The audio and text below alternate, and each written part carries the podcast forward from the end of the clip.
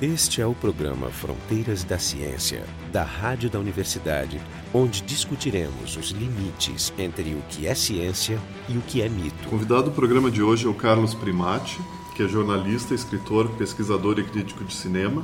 É especializado em filmes de horror, fantástico, mistério, ficção científica. A ideia do programa de hoje é a gente conversar um pouco sobre a ficção científica da década de 50, que no programa o pessoal vai ser o Jorge Kielfeld da biofísica, eu, o Marco de arte e o Jefferson Renzon da física da URGS. Por que, que a década de 50 é interessante? A década de 50 até é um gosto pessoal meu. A ficção científica que eu mais gosto do cinema americano é da década de 50, mesmo reconhecendo que o que veio depois disso é melhor. Então, como gênero mesmo, a ficção científica não existia antes de 1950. No cinema não existia, porque existiam exemplares esporádicos que não configuram o gênero. O gênero é a repetição, é você fazer muitos filmes parecidos e direcionar para aquele público. Então, se a gente for puxar, por exemplo, no cinema expressionista, tinha o Metrópolis em 1927. Isso, é isso eu ia falar do né? Metrópolis. Mas ele é um exemplar isolado, né? Ninguém conseguia re replicar aquela geniosidade do, do Fritz Lang. Ele trabalhou com um orçamento absurdamente milionário. Então, ele construiu cenários gigantescos e tal. E o próprio Fritz Lang fez um outro filme de ficção científica que é menos conhecido do que o Metrópolis, mas é igualmente genial, que é A Mulher na Lua, em 1929,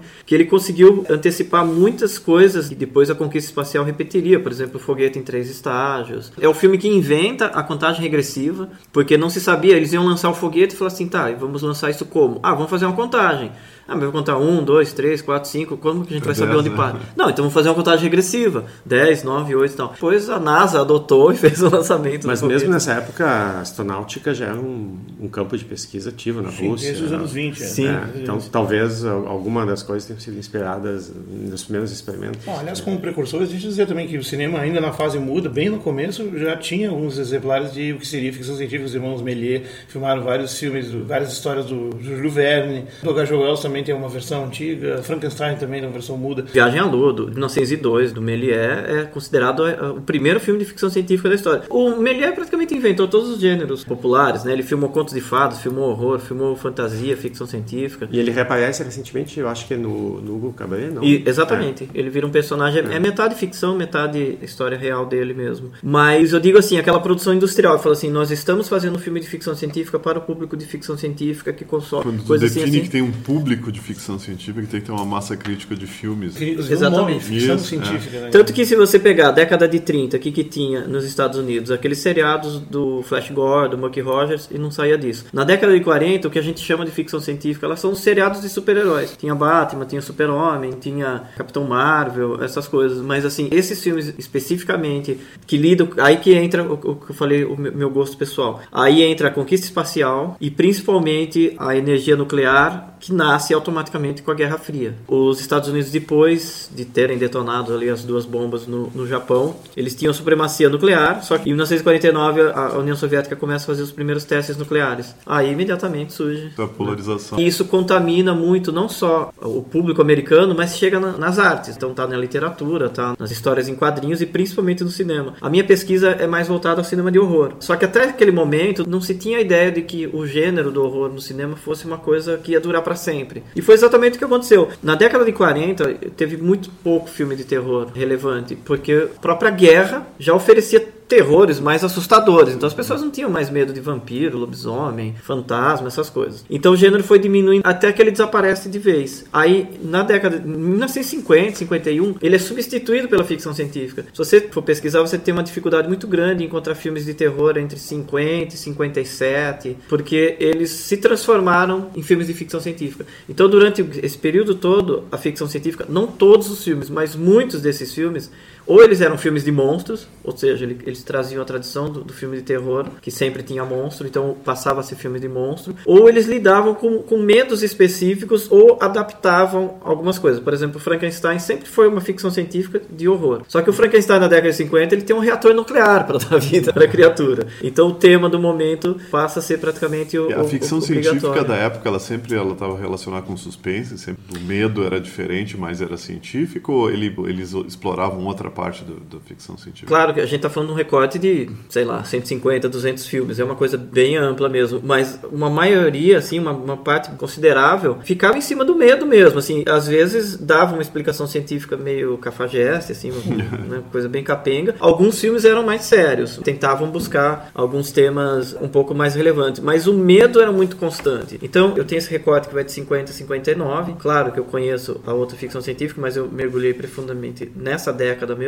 E aí, depois disso, você tem filmes bem mais relevantes e mais interessantes, mas que eles dispensam essa questão do medo, de meter medo, de ser meio terror. Por exemplo, Planeta dos Macacos, o Viagem Fantástica, o próprio 2001. Hoje em dia é muito comum ter consultoria de cientistas. Naquela época era comum isso? Tinha, tinha bastante, tinha bastante. O primeiro filme. Algumas histórias eram escritas por também autores que também eram cientistas viam ficção. né? O primeiro, que é o, que é o Destination Moon, que é o primeiro filme de viagem espacial, que é de 1950, ele já tem a consultoria de um pintor, que, que é o Bonestel, melhor É dizendo. Bonestel. Primeiro Space Arts, o E- cara que inventou artes. ele fez uma, uma edição da, se não me engano, da Time, que ele publicou um monte de, de quadros que ele imaginava paisagens interplanetárias, né? Da Lua e outros planetas. Pro filme, então as paisagens que aparecem no filme são exatamente as pinturas dele. E, mas aí a questão de você ler os créditos, esse filme especificamente tem lá, consultoria técnica, doutor isso, doutor aquilo, não sei o que lá. Não são pessoas famosas, mas na época eram ali os acadêmicos, os cientistas que estavam ali. O Charles Bonestel trabalhava direto com cientistas, tanto que ele escreveu e fez um livro, ilustrou um livro do Werner von Braun sobre foguetes e o futuro, que é muito bonito. E qual era a percepção do público? Esse tipo de,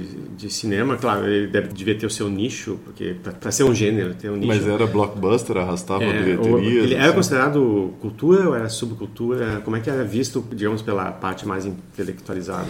Então, o que tem de interessante nisso daí é que a gente pode dividir em vários temas. Então, por exemplo, tem o filme de monstro, o filme de espacial, tem o filme de invasão alienígena que é meio relacionado àquele medo da invasão russa tal. Só que também o- os filmes de consequências de uma guerra nuclear. Então a gente tem não só esses vários temas, mas várias qualidades de filmes nesses anos, que a gente está falando sempre dos anos 50, não precisou ter uma conquista do público para falar, ah, agora isso daqui ficou sério. Já começou imediatamente como algo que ao mesmo tempo é, é blockbuster, é cinema legítimo, digamos assim, e ao mesmo tempo tem uma produção imensa de filmes vagabundíssimos mesmo, assim, de orçamento zero e que você assiste hoje em dia eles são constrangedores. E para dar um exemplo de como o cinema de ficção científica já sério foi, foi produzido nessa época, em 1951 tem O Dia que a Terra Parou, que é um filme completamente clássico dos clássico, completamente sério, feito por um grande estúdio, com um diretor já de prestígio, que é o Robert Wise.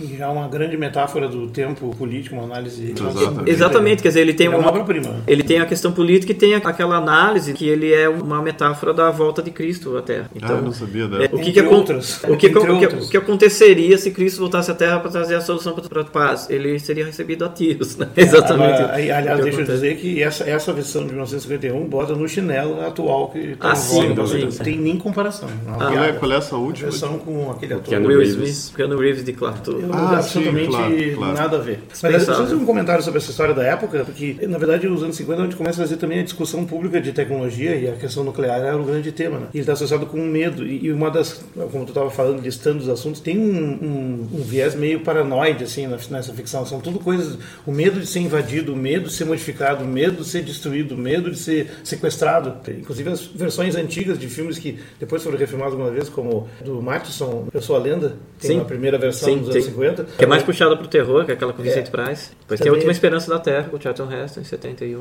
que é o Sua Lenda. Pós-apocalípticos também tem alguns. Guerra no... Mas eh, deixa, deixa eu Ah, sim, voltar. tem um inglês. Deixa eu voltar para a ciência era vista como solução ou como problema? Então, é exatamente nesse tema que eu ia entrar, porque ele é, ele é bem interessante. Esses filmes, eles têm uma estrutura narrativa muito óbvia, que é assim. Começa com um cientista cheio de boas intenções, por exemplo, ele vai criar um superalimento para acabar com a fome no mundo.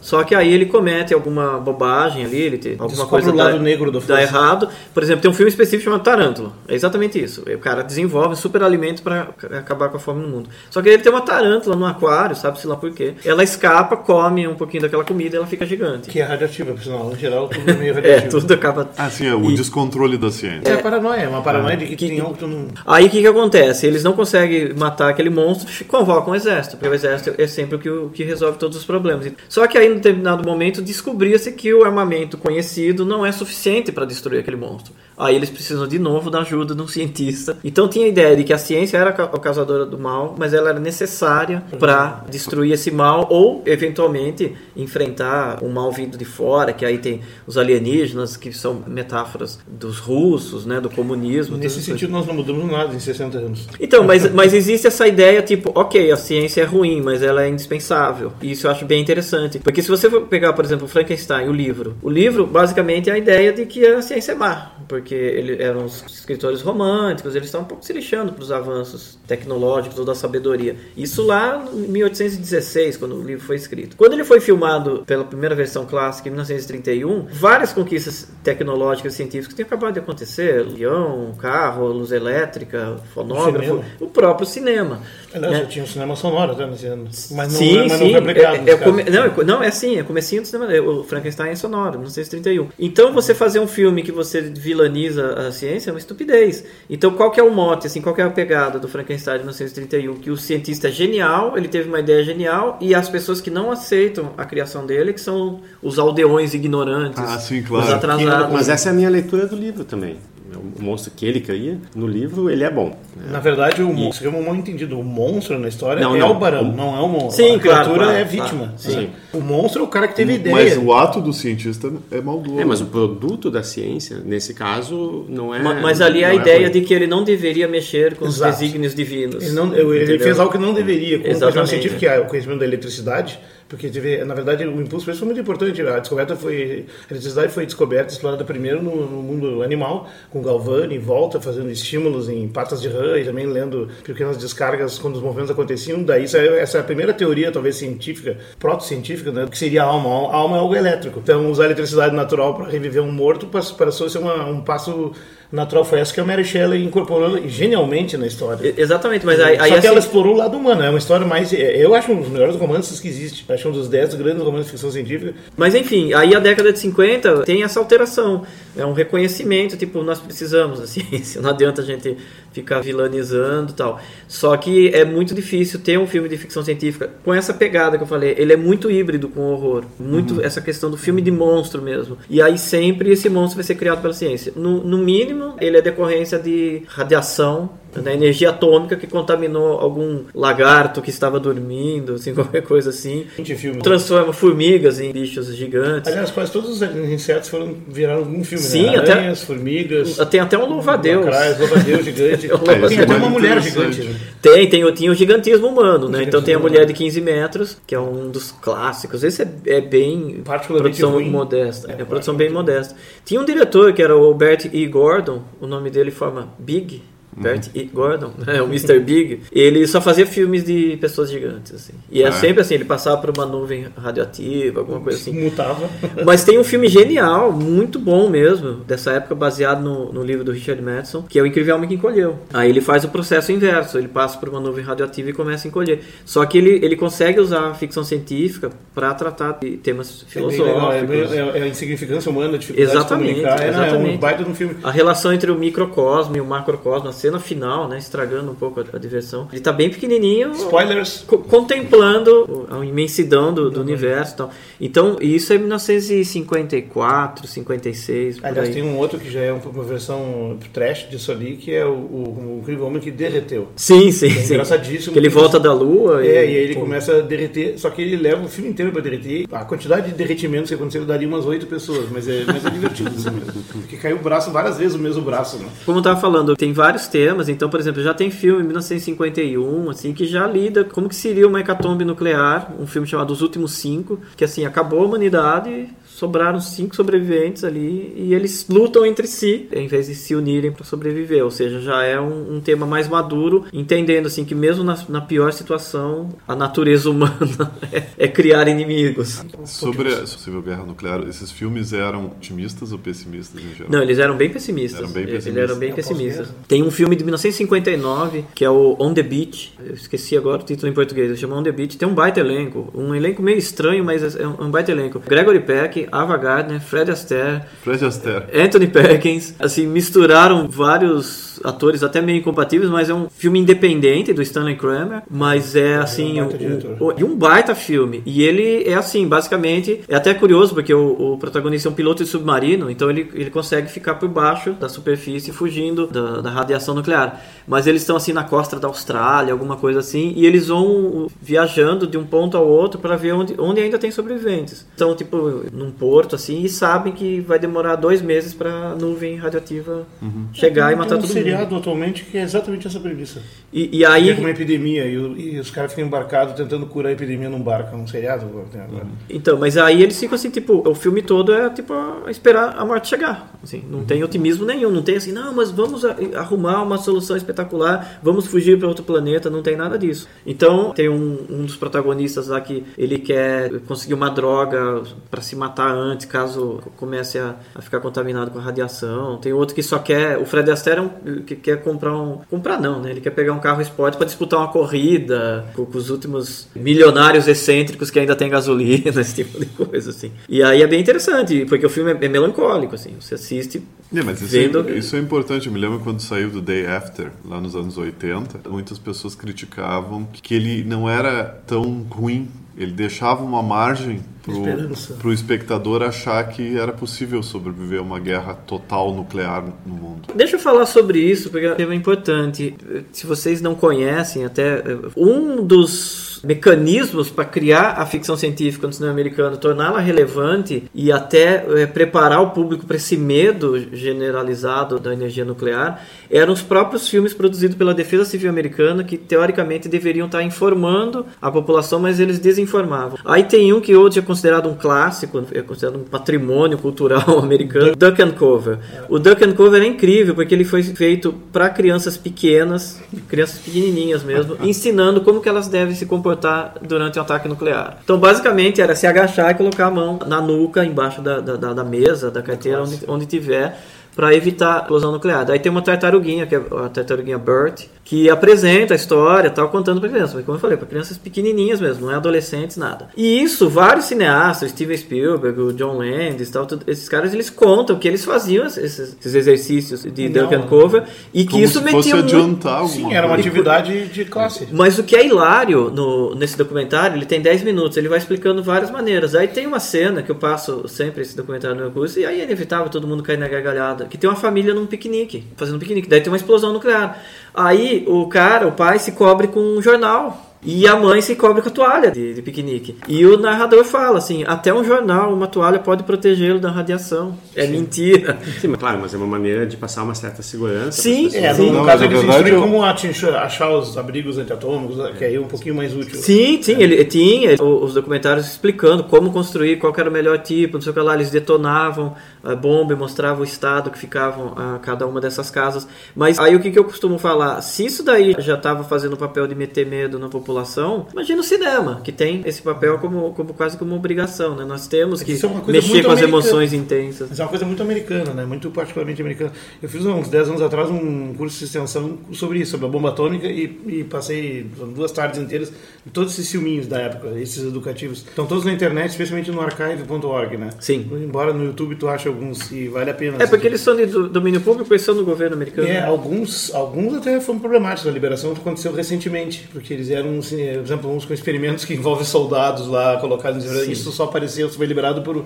pela lei lá da le- release de informação que eles têm. Assim, um pouco, a ficção científica dos anos 50, eu não sei se concordarias, teve o boom da ficção científica, que começa no fim da década de 40, início dos, dos anos 50, em função dessa juventude que aumentou, ou seja, uma nova faixa de consumo também. Essa literatura, esse subgênero explodiu e tinha muitas revistas de ficção científica, o próprio termo ficção científica eu acho que se consolida nessa época. Sim. O que eu acho interessante, assim, se você for pegar o início do horror do cinema, principalmente ali na produção industrial, ali a partir da década de 30, o que, que eles fizeram? Adaptaram Drácula, Frankenstein, O Médico e o Monstro, Procure Notre Dame, O Fantasma da Ópera e assim por diante. Ou seja, eles transplantaram toda uma cultura da literatura e até algumas coisas de ficção científica que são híbridos ficção científica e horror, tipo O Homem Invisível, que você tem ali um cientista louco. Mas quando finalmente surge o gênero da ficção científica na década de 50, a literatura clássica é praticamente toda descartada. Então não estavam preocupados com H.G. Wells, Ou Júlio Verne, ou seja lá quem for. As histórias elas eram muito mais contemporâneas, então muitos desses roteiros são originais. Alguns são adaptações de contos não tão conhecidos assim. Tem um conto ali do Ray Bradbury, alguma coisa assim. E por que isso? Tem alguma ideia? Porque a literatura não, não conseguiu prever exatamente aqueles temas que eram relevantes naquele momento. Era uma urgência, talvez, exatamente. Né? debatê-los. E- então, por exemplo, existe uma adaptação da, da Terra à Lua, por exemplo, do Júlio Verne, mas ah, na- naquele momento que estava no noticiário o tempo todo, era um tipo diferente de conquista espacial. Então eles, eles falam assim: não, aquele cara está lá no passado, lá no século. XIX, o que ele fez não é tão relevante. Eles queriam ver algo real. Tem dois indícios interessantes sobre isso. Primeiro, a gente sabe que uma das coisas mais legais, mais divertidas do- da ficção científica são os robôs. E na ficção científica da década de 50 praticamente não tem robôs. Por quê? Porque já não era um tema do momento. Ninguém estava preocupado em construir robô naquela hora. Teve o pioneiro, né? Tem, tem- mas É, tem o hobby. Né? Tem o hobby que eu, eu quero falar. Super né? mega produção do É, Disney. é um capítulo à parte o Hobby, mas ele, no meio de 50 filmes, tem dois, três que tem robô. Sendo que na década de 30 tinha muitos filmes com robô. Todo próprio tinha- Metrópolis, né? Exatamente, o próprio Metrópolis. Então essa questão de vamos criar uma vida artificial a partir do robô não era um tema dos anos 50.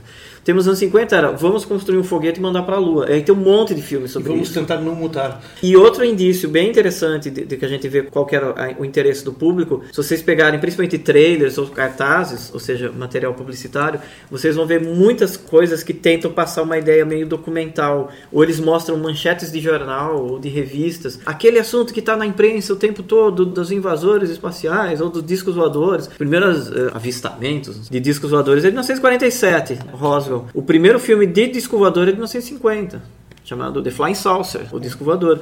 Então, Que depois aparece no, no dia que a Terra parou já de novo. exatamente, aí já é, já, aí já é absolutamente consagrado aquele formato do disco e tal. Então, por exemplo, você fazer filme de disco voador era algo absolutamente da moda. Então, disco voador, energia nuclear, mutações, como a gente falou, não tinha muita preocupação de você representar uma guerra nuclear real mesmo. O único Ninguém mais queria saber de guerra nesse momento. o único filme que eu lembro no momento que é um filme de ficção científica, porque ele é uma, uma situação imaginária, especificamente de guerra, é um chamado Invasão dos Estados Unidos, que simplesmente os russos invadem os Estados Unidos e destroem tudo, assim. Mas, mas como russos ou como alienígenas? Como russos mesmo, acabou a metáfora, assim, não vamos mais ficar disfarçando. São os russos, eles Isso, pegam e isso é ficção mesmo, não é nem científica. É. pseudo-científica. E o, o Pois é. Sputnik teve algum efeito? Teve, teve pe- pequeno, assim, né? Mas porque deve, ter, te- deve ter tido um efeito forte. Ele influenciou todo o sistema educacional americano. mas É, não, eu digo assim, no, no cinema de fazer um, tem um filme chamado A Guerra dos Satélites, que foi por causa especificamente do, do Sputnik, produzido pelo Roger Corman, que era um produtor E os americanos ganharam, provavelmente. É, com, com certeza, eles sempre, Naquele momento, eles né? sempre recontavam a história. Roger Corman, né? Olha só, um baita diretor. Eu acho bem interessante como, a- como a gente pode entender isso aí como um retrato da época mesmo. Não é ah, qual a nossa vasta galeria de temas de ficção científica para a gente ressuscitar. Não tinha isso. Depois, mais para frente, foram prestar atenção lá no H.G. Wells, no Júlio Verne, começaram a fazer filmes. Um clássico que tem nessa época, que é, que é baseado num desses livros, é A Guerra dos Mundos. Aí sim. Sim. Mas ele é devidamente adaptado ali para a época. Guerra dos Mundos não é de 63? Não, ele é de 53. É de 53. 53 é colorido, produção do, do Jorge Paul. Inclusive eu não acho um filme muito bom, assim, mas ele tem esse umas ideias muito boas. Quando eu, era, quando eu era pequeno, eu vi ele, é, uma reprise dele na TV e ele me marcou profundamente. Eu continuo gostando muito, é um filme Não, que eu ele tem- bom. ele tem ideias ótimas. Apesar da visualmente eu, eu ser muito mais perfeito o, o recente, Sim, eu sim. gosto mais desse aqui, inclusive na questão da religião, eu acho que ele é mais É isso, que, direto, eu- mais é isso que eu ia falar. Quando ele mostra que a religião não vai te salvar. Não dura nem um segundo, a cena deve durar meio minuto. Não, tenta Inclusive o próprio, o próprio Spielberg fala disso, que ele acha genial, o padre que lendo o salmo lá, ele é Ah, pulverizado. aquela assim, tipo, a religião não vai, é- Deus não vai te salvar. emblemático. Então o filme é, ele tem um, um lado corajoso assim. Mas como eu estava falando, a questão do gênero é a repetição, né? Então, por exemplo, a gente tem o alienígena benevolente, representado pelo O Dia que a Terra Parou. Tem vários outros filmes que imitam na cara dura isso daí. Só que aí geralmente ele se apresenta como bonzinho, mas na verdade ele é malvado. Ou então ele é incompreendido o filme inteiro, fica todo mundo tentando derrotar, ah, ele só estava trazendo uma mensagem de paz. É, são histórias de Fausto e outras, né? É. São as histórias clássicas de outra forma. Exatamente, mas existia aquela ideia, o o mistério que está lá fora e como que a gente lidaria com isso. E tem os filmes totalmente absurdos, por exemplo, você desce na Lua, ela é totalmente habitada por mulheres. Mulheres de, de tanguinha, né? Você parece o Star esse Trek, primeiro né? filme, mas esse primeiro filme que tu falou antes, de 1951, sobre a Lua, como é que é o nome? Destination Moon. Destination Moon. Esse é o filme que, que é toda uma discussão na- da questão da autoridade dentro da nave durante a viagem e depois alguém morre na Lua e tem um enterro cristão, né? Que é todo feito com tumba e tudo. Olha, eu não lembro se é esse, porque o, o Destination Moon ele é, ele é famoso porque ele não tem drama nenhum. Ele é assim, você prepara... quase um documentário, né? É, até o, o Spielberg com- compara ele muito com o 2001, porque ele, ele é, um, é um filme... Ele é muito contemplativo, assim, a ideia de co- como é ir pra Lua. Daí você prepara, seleciona os astronautas, vai pra Lua, termina, eles pousam, acaba o filme. Assim, ele é muito contemplativo, é tipo uma experiência sensorial, digamos assim. Uhum. Eu imagino ele sendo projetado numa tela enorme, com aquelas paisagens do Bonestel e tal. Mas tem um outro que foi feito ao mesmo tempo, que ele é, de certa maneira, é o Rocket, Rocket Moon XM, eu acho que é o nome desse filme. Quando foi anunciado o Destination Moon, uns produtores rivais falaram, ah, vamos fazer um filme de viagem à Lua. Então. Isso, é, isso é típico americano, eles lançam dois filmes parecidos. Não, total. Aí o- o- os produtores do Destination Moon ficaram sabendo e falaram assim, ó, se vocês forem pra Lua, nós vamos te processar. Daí falou, não, tudo bem. Daí na história eles vão pra Lua, só que o foguete é desviado, ele vai pousar em Marte. Ou seja, eles são muito mais ousados. Só que aí eles chegam e Marte está totalmente devastado por uma guerra nuclear. Eles conseguem fugir de volta para a Terra. Aí o foguete está tá, in- tá indo para a Terra, está acabando o combustível. Sobraram, sei lá, dois astronautas, lá um casal, e eles estão contemplando a Terra de longe assim e falam assim: não, nós não vamos sobreviver. Então é um filme já meio pessimi, pessimista em termos, mas ele, ele dá a ideia assim de que para você fazer a conquista espacial vai ter que fazer sacrifícios. Tu falou muito sobre filmes americanos e comentaste alguns ingleses. Se fazia alguma coisa de ficção científica no resto do mundo ou é limitada? Não, tinha bastante coisa. Muita coisa a gente vai descobrindo agora, né? Tem Porque os espanhóis. no, no mercado americano mesmo. Tinha filme feito em Yugoslávia, em outros países. Mas o mais relevante, e a gente tem que falar disso, é o Godzilla, de 1954, japonês. Porque foi o primeiro filme a lidar com a energia nuclear de maneira séria mesmo. Então você, ah, se você fizer uma super programação e assistir tipo 10 filmes americanos de energia nuclear, de monstros gigantes, lá,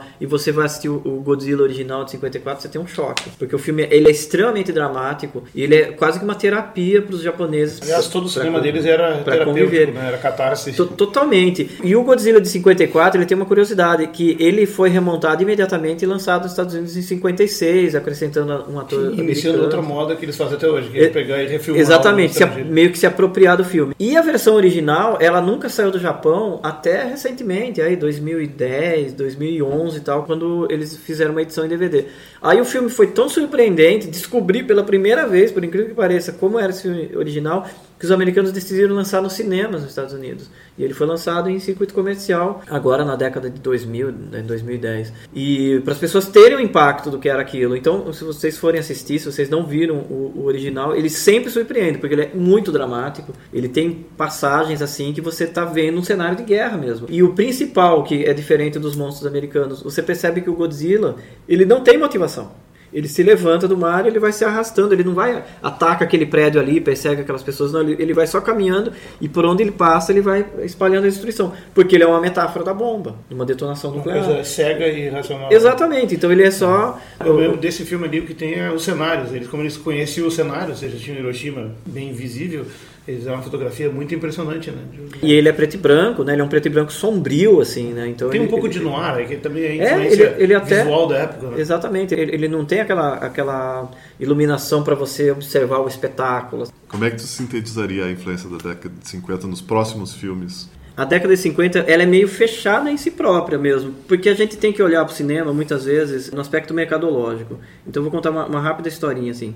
Próximo de 56, 57 tinha uma produtora inglesa chamada Hammer que produzia filmes de ficção científica. E aí, em determinado momento os americanos encomendaram que eles fizessem uma versão do Frankenstein. Ah, por que vocês não fazem uma versão do Frankenstein? Aí eles fizeram o primeiro filme colorido deles e foi o filme que lançou o Christopher Lee, o Peter Cushing e fez o grande nome da Hammer. Só que por que, esse filme é importante? Porque ele é uma transição da ficção científica que eles faziam pro horror, de novo, para voltar pro horror. Aí o ho- horror voltou à moda, no mundo inteiro. O Hitchcock faz o Psicose, é uma nova revolução tal. Então, nesse momento, o que, que acontece é o desprendimento da ficção científica de horror para ser ficção científica pura. Então, esses temas nucleares, ou eles são abandonados, ou eles começam a ser tratados de maneira mais adulta, mais séria. Já não tem mais esse negócio de monstros, mutantes. Então, se você vê um filme de monstro gigante, mutante, você fala assim, ah, isso é típico dos anos 50, porque só nos anos 50 isso foi relevante. Depois ah, disso as ah. pessoas não acreditavam mais Quer nisso. dizer que não tem uma continuidade, é uma Não coisa... tem uma continuidade, tem uma ruptura mesmo. Os filmes de monstros voltam a ser os filmes de terror e a ficção científica passa, passa a lidar com temas mais relevantes e ser mais cerebral. Aí eu, eu gosto de citar o Planeta dos Macacos, 1968, que é um é um filme. Contemplativo. É, ele é contemplativo e, e, reflexivo. Você fala assim, pô.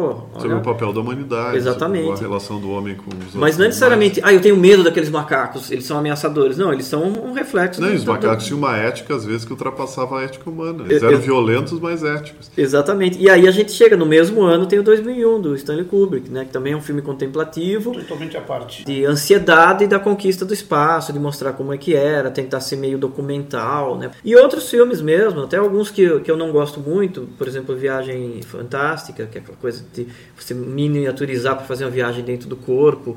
Aí tem os efeitos especiais, são um pouco cafonas hoje, mas. Mas é um, mas é um documentário mal sucedido, eu acho. Assim, é um filme interessante. É, não, ele é interessante. O, é um filme. do Asimov, muito bom. Né? É, é, é, um, é um filme da minha infância, mas eu acho, assim, ele envelheceu mal. Daí tem, a gente tem o Barbarella, que é uma fantasia. Ah, mas esse é o que eu mais gosto, eu sempre falo para os meus alunos. Não adianta, quanto mais velho o cara fica, mais gosta. Né? Esse foi o Fronteiras da Ciência. Hoje a gente teve aqui o Carlos Primati, falando sobre a ficção científica no cinema na década de 50. E o pessoal do programa, o Jorge Kielfeld, da Biofísica da URGS, eu, Marco de Arte e o Jefferson Renzon da Física da URGS. O programa Fronteiras da Ciência é um projeto do Instituto de Física da URGS, direção técnica de Francisco Guazelli.